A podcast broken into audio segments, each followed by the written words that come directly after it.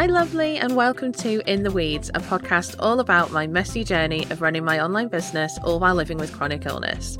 I'm Rachel Shilcock, but you can call me Rach Chili, and I've been running my business for almost 11 years now as a brand designer turned creative business mentor. This podcast is for you if you love a little bit of a behind the scenes look at how other creatives run their businesses, as I'll be talking about all things branding, business, chronic illness in business, strategy, and everything in between that weaves them all together. This isn't going to be a fancy podcast where I give you all the strategies to grow your own business, but instead it's a conversation and a chance to stop, listen, and reflect. Let's dig into today's episode.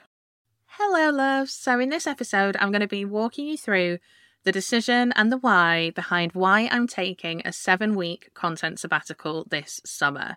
So let's just dig into it. And a few weeks ago, I had what felt like a radical idea hit me suddenly. and it might not be radical overall or in the grand scheme of things, but it felt radical to me because the decision led to this whole idea of taking the first intentional break that I've taken in publishing content in a long time.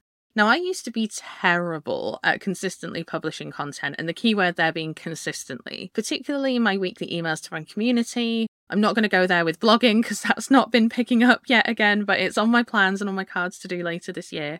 But I've proven to myself that I can actually do it.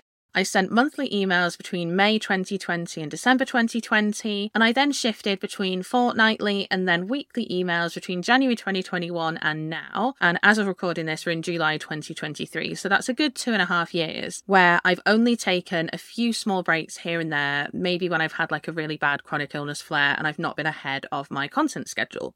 But in particular, for the last 10 months or so, barring a small period over the Christmas break, I've published a weekly newsletter every single week without fail for the last 10 months.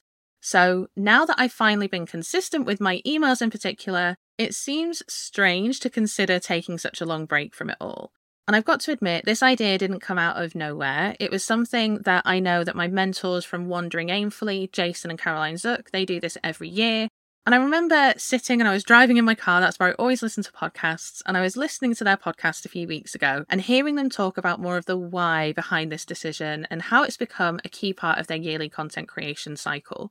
At the time, I remember listening and thinking I couldn't do that. And I surely needed to keep creating content and keep selling throughout summer. And then I got some news, which more on that later, and I realised that I was tired and I desperately needed a break.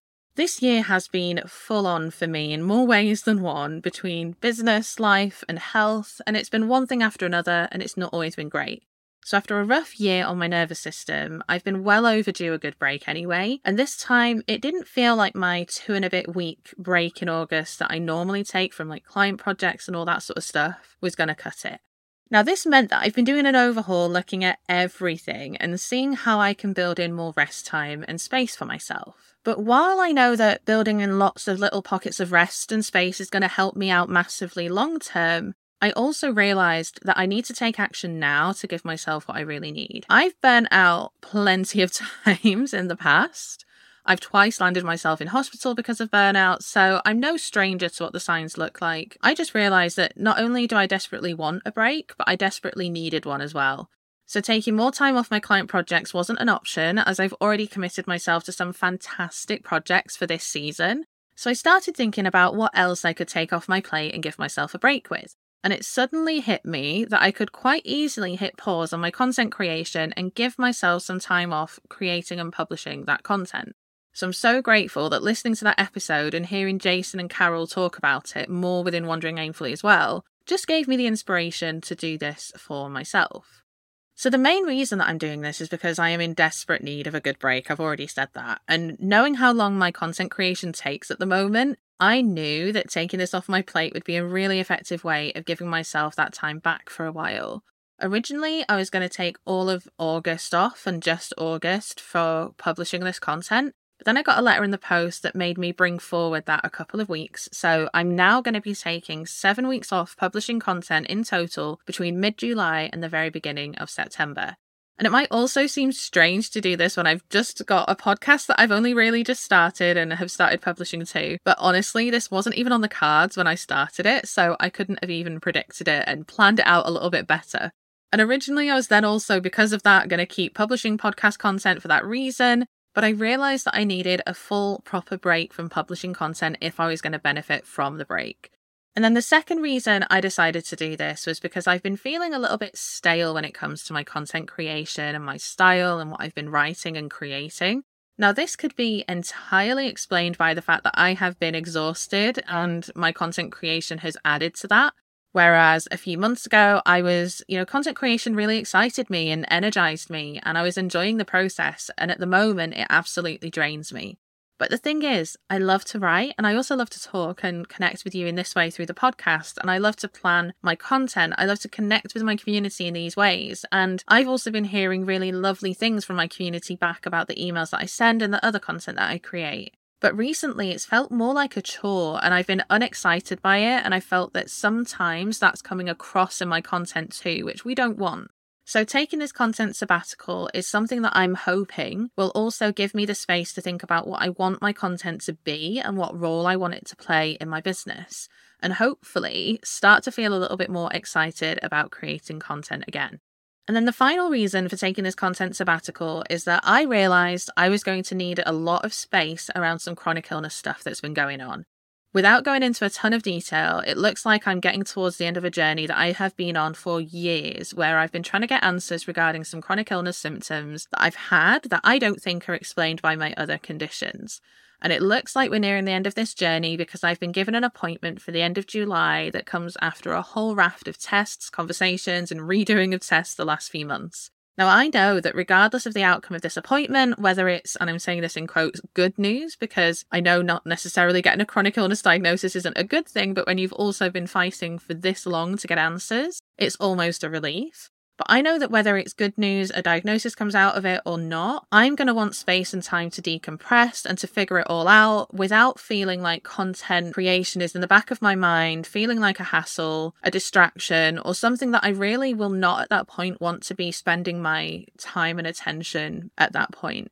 And even if the appointment is exactly what I'm expecting and hoping for it to be, I feel pretty sure that I'm going to have some sort of come down after fighting for so long to get answers. So giving myself that extra space feels really good, really nourishing. Even just knowing that I have that space and I'm not going to need to desperately get some content out there that week that I'm going to have to promote and show up for, it just puts my mind more at ease for what's to come. So, what am I going to get up to on my time away from content publishing?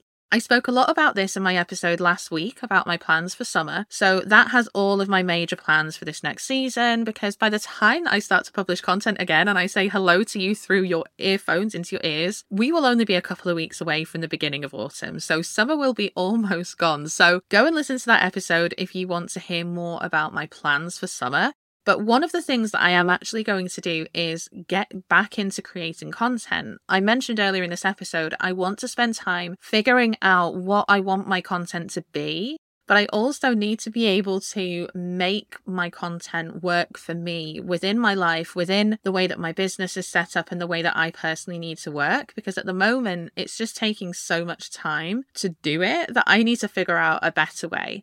So, one of the things that I've done and that I'm hoping will give me a bit more of my spark back with my content creation is that I've joined Ruth Poundwhite's course, Connected Content, to work through this. And I have a number of other trainings on repurposing content that I'm excited to dive into. But beyond that, I'm just excited to get back to creating again creating projects, creating new content once I feel rested enough and excited enough to start again, but also creating new routines and rituals that will continue to support my content creation habits in the future.